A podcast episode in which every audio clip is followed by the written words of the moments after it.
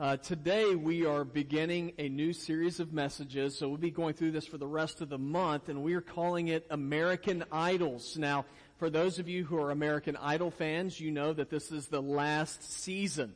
And so for us to uh, celebrate that, we're going to do each Sundays. I'm going to pick one person uh, in the in the congregation. I'll have you come up, and then we're going to let you audition in front of everybody. So uh, does that sound like fun? I'm kidding. We're not going to do that. But uh, American Idol is uh, obviously it's an interesting show uh, that's on. It's very popular. It's kind of you know, of course, this is the last season, kind of petering out. But we are doing. We're taking a different take on American Idols. And uh, the different take is, I, I read a book uh, back in December called Gods at War. And it's by a guy named Kyle Idleman, and he talks about how idolatry, the worship of idols is still something that takes place today. Now, I know that typically whenever we think of idol worship, what we think of is we think of some guy, you know, like in deepest, darkest Africa, he's bowing down to a little tiny wooden or stone statue or something like that. And we look at that and we think, well, we, we don't do stuff like that in America. You know, we're sophisticated society, we're well educated, all of that stuff. But, but I'm here today to let you know that we still have idol worship even in America. And it might not be the little tiny statues, but, but we are worshiping things. There are things that we are putting before God in our relationship with Him. And that's idolatry. Yeah, there's a, there's a lot of different things that, that we worship. Um, I, I see people who worship their, their careers or they worship their material things or they worship sports and just anything that goes before God is something that's called idol worship. And so we're kind of hearkening back to the Ten Commandments. If you remember the first couple of commandments, uh, one thing that God tells us is that we are to have no other gods before Him. And so today, that's why we are talking about idol worship, idolatry, and hopefully about how we can move it out of our lives and eliminate it. And I thought this would be a good time of year to do that. You know, this is uh, uh, the beginning of 2016, where many of us we end up making New Year's resolutions, and we make resolutions like, you know, I'm going to be healthier, I'm going to exercise more. If you are a member of the Y, you're probably noticing many of those New Year's resolutions, people, and I'm rooting for them. I'm rooting for you guys. I just hope you quit coming at my time because uh, it's really interfering with my stuff, and life is pretty much. I mean, I might be that might be idol worship, worshiping what I want. But anyway, uh, we are we are going through this series talking about how we can eliminate and remove idol worship in our lives. And one of the inter- interesting things to discover is that God made us with the ability to be able to choose whatever it is that we want to worship. Now, we're all going to worship something. Everybody's going to worship something. And God allows us to make that decision. You know, we live in a country where we have the opportunity to make decisions, where we have the opportunity to make choices and, and to vote for things. Now later on this year, we're going to have the opportunity to vote in a presidential election. And with so many people voting, it's, it's easy to say, um, does my vote really matter? Is it really that big of a deal? Did you, did you know that votes, your vote as an individual, do you know it matters? There's a lot of stuff that has, that has happened or not happened very simply because of one vote. I, I just, I read through some things that we voted on in our country that passed just because of one vote. It's an interesting one. Uh, during the American Revolution, there was a bill that went before Congress to change our national language from English to German because we were so mad at the English. It, it, only, it only was defeated by one vote, or we, I'd be up here speaking German. Isn't that incredible? Uh, and another thing is we, we elected a president who, who won the election by one electoral college vote. Adolf Hitler came into power by one vote. So, so votes matter. But there is a greater campaign that is going on in, in our world today, more important than who's going to win president. Uh, that there's a greater campaign that is going on in our nation today that is greater than the the the, uh, the differences between Democrats and Republicans. It is a campaign that is going on that is between good and evil. That is between God and Satan. And the battleground is your life and it is my life. And it's going to be determined who wins by one vote. And it's going to be your vote. And so that's why we're looking at American Idols today. And the question for us today is who is it as we are beginning this new year, who is it that we are going to serve? You know, what choice are we going to make in life? Are we going to serve God or are we going to serve the things of this world? And so I just want to remind you, your vote matters, so it's important that we choose wisely. Because we're involved in a war. Now, in our scripture today, we're going to see a man named Joshua who was pointing out to the people of Israel, he was the leader of the people of Israel, and he was pointing out to them that they had a decision to make on whether or not they were going to follow God. And he said, listen, it's going to be one way or the other. You have to make a choice. But he said, before you cast your vote and say, yeah, I really do want to follow God, and I know at the beginning of a new year, it's easy for us to say, I'm going to do things differently. And when it comes to matters of faith, my relationship with God, I'm really going to live for Him. But before you make that decision, there's a few things that you and I need to understand before we cast that vote. And so that's why today we're going to be looking in Joshua chapter 24, and we're going to be looking in verses 14 and 15. And so if you have your Bible and you want to look there, uh, that's where we're going to be reading from today. Now, Israel had recently entered into the promised land. Now, if you remember, before they went into the promised land, Y'all remember that they, they wandered around in the wilderness. You know, you remember for how many years? 40 years. The man who was the leader of the people during that time was Moses. Now, at this point in our scripture, the people have already entered into the promised land. The one who was their leader at this time was the man who followed Moses. His name was Joshua. Now, Joshua, at this point in Joshua 24, he's coming to the end of his life. And so he wants to speak to the people again before he dies. And he wants them to, he wants to, he wants them to reaffirm their commitment to God. He said either cho- choose God to serve him or not, but you have to make a decision. So, but if you choose God, there's some things you need to understand. And I think this challenge that he gives is a challenge for us today. If we decide, if we say that we are going to follow Jesus, then there are some things that we really need to take into consideration. And so let's take a look at a few of them. The very first thing for us to consider before we cast our vote for God is understand this. If you say you're going to choose God, it means you're going to serve Him. If we're saying we're going to choose God, then that means that we will serve Him. Now, now look with me in verse number 14. That's what Joshua said to the people of Israel. He said, Therefore, fear the Lord and worship Him in sincerity and truth. Get rid of the gods your ancestors, ancestors worshiped beyond the Euphrates River and in Egypt and worship the Lord. But if it doesn't please you to worship the Lord, it says, choose for yourselves today the ones you will worship. The God your fathers worshiped beyond the Euphrates River, or the gods of the Amorites in whose land you are now living. As for me and my family, we will worship the Lord. Now, at the beginning here, Joshua wanted the Israelites to understand that if they were going to say that they were followers of God, he said, then you need to back it up by the way that you live. So if you say that you're going to choose God, then the evidence of it that you've really chosen Him is going to be in the way that you live. Now, I think we all know this. We know that, you know, we know that words, words mean a whole lot more when your actions back them up, right? Now, we, we know that about everything in life, and yet many times when it comes to matters of faith, we think that what we say matters, but really how we live really isn't that big of a deal. I mean, that's, absolutely not true.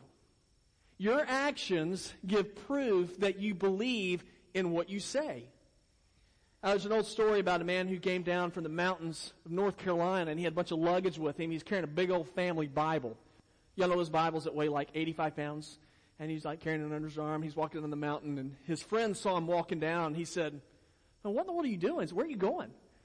Said, well, I'm going to New Orleans. said, I heard it's a great town. I mean, can, there's a lot of liquor there, a lot of gambling, good looking women, so I'm going down there. He said, well, why are you carrying your Bible? He said, well, because if I have a good enough time, I might stay over until Sunday.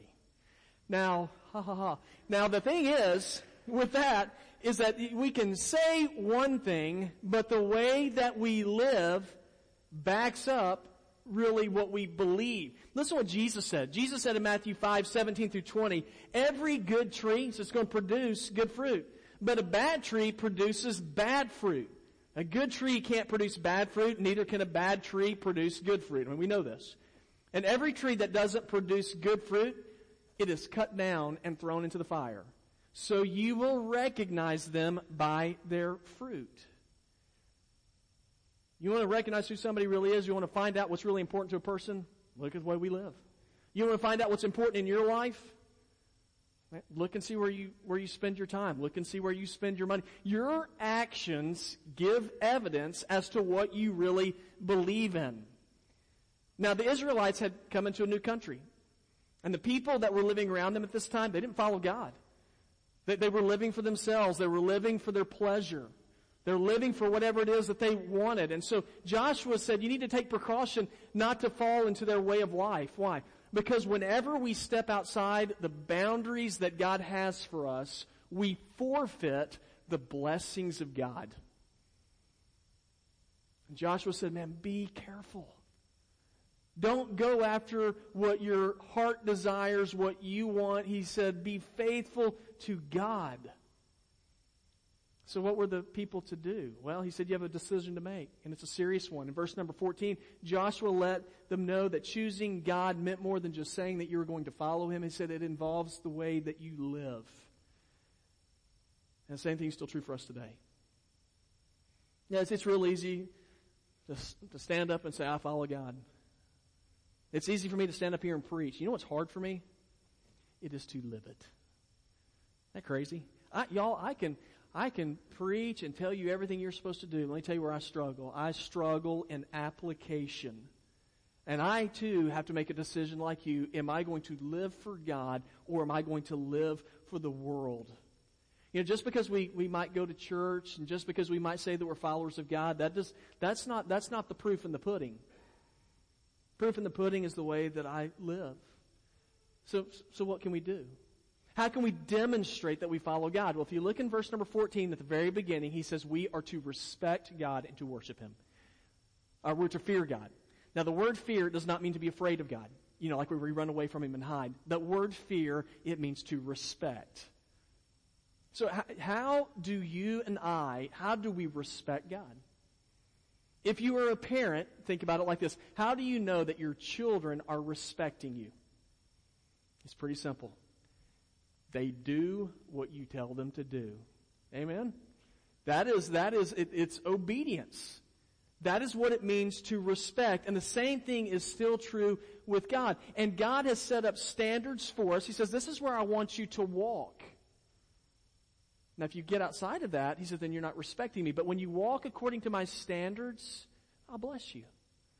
Some of the standards God has for us, one of the standards God has for us is that we are to, to, that we are to live in morality, that we are to shun immorality. Now, why did God set up a fence there?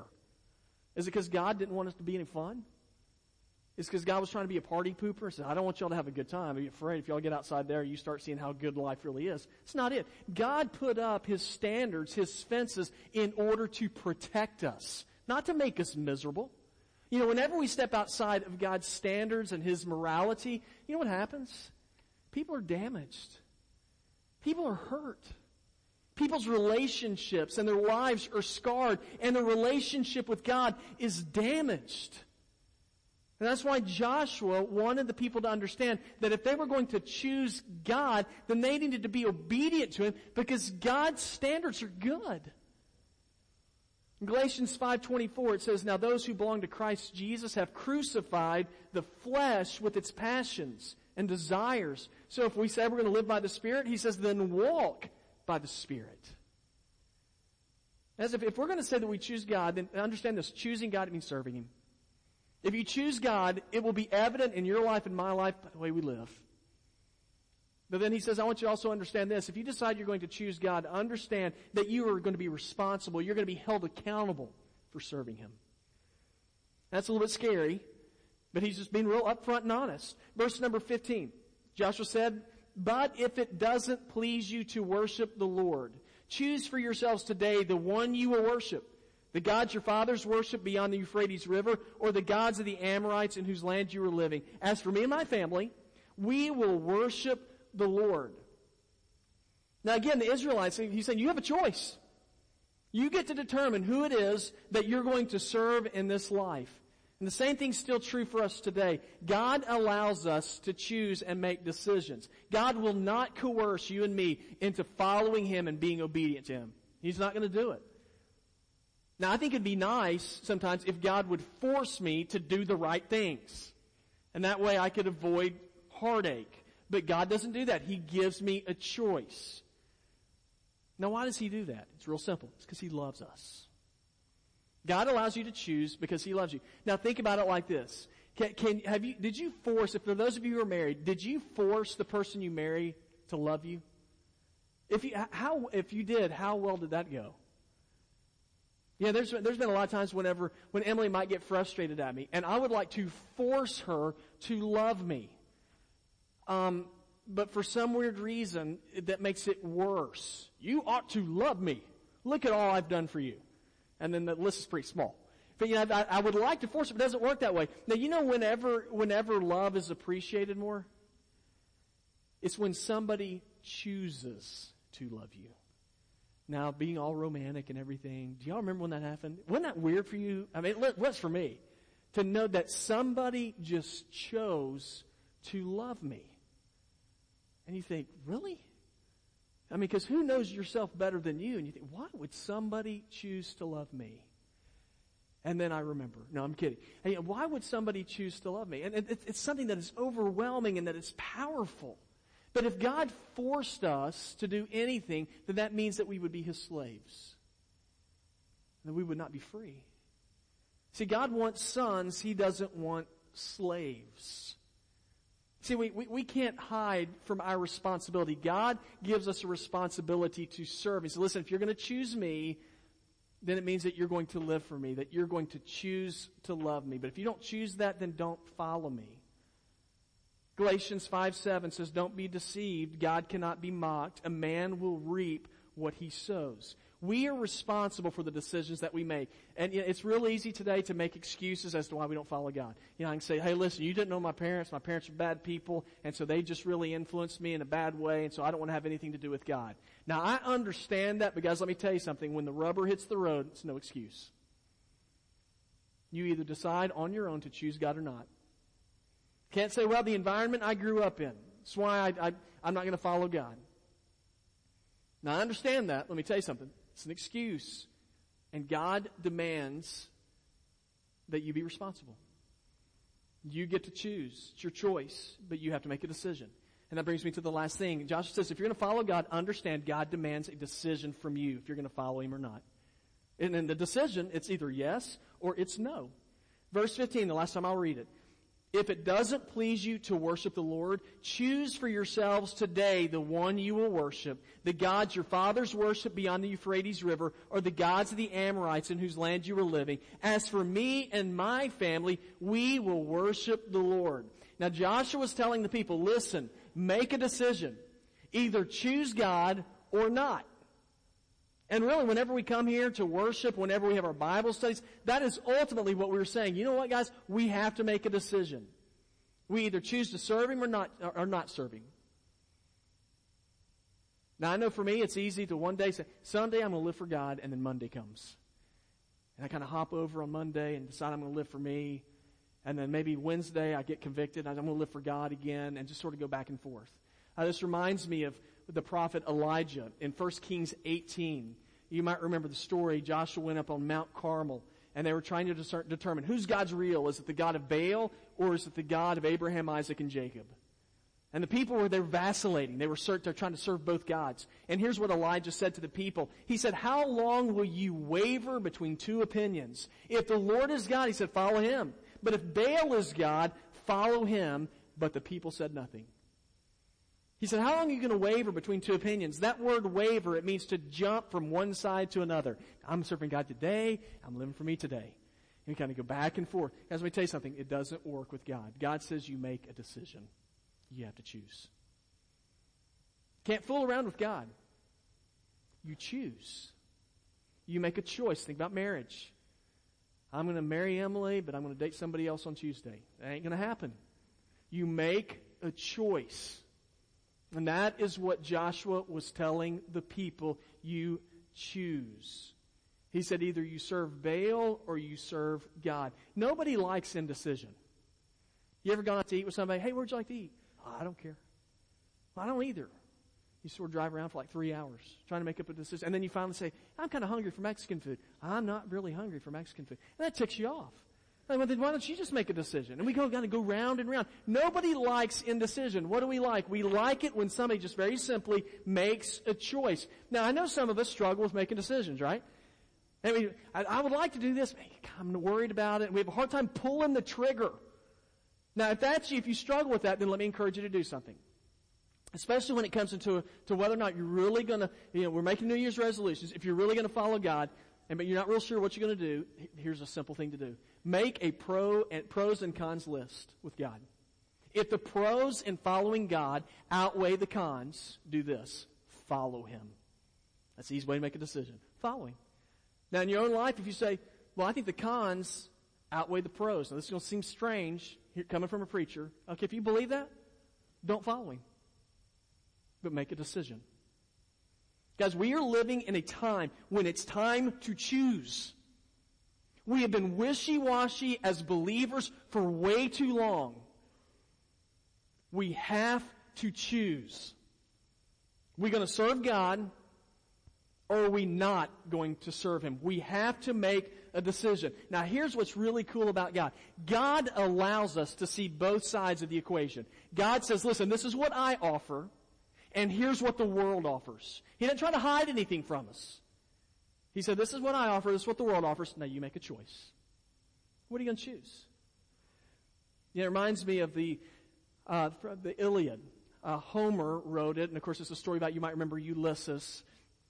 And in the story, Ulysses is sailing by the Isle of the Sirens. And if you remember that story from what, like ninth or tenth grade, whenever you had to read it, the sirens would play beautiful music and the sailors would be drawn to the island. And whenever they got to the island, of course, then they would be slaughtered.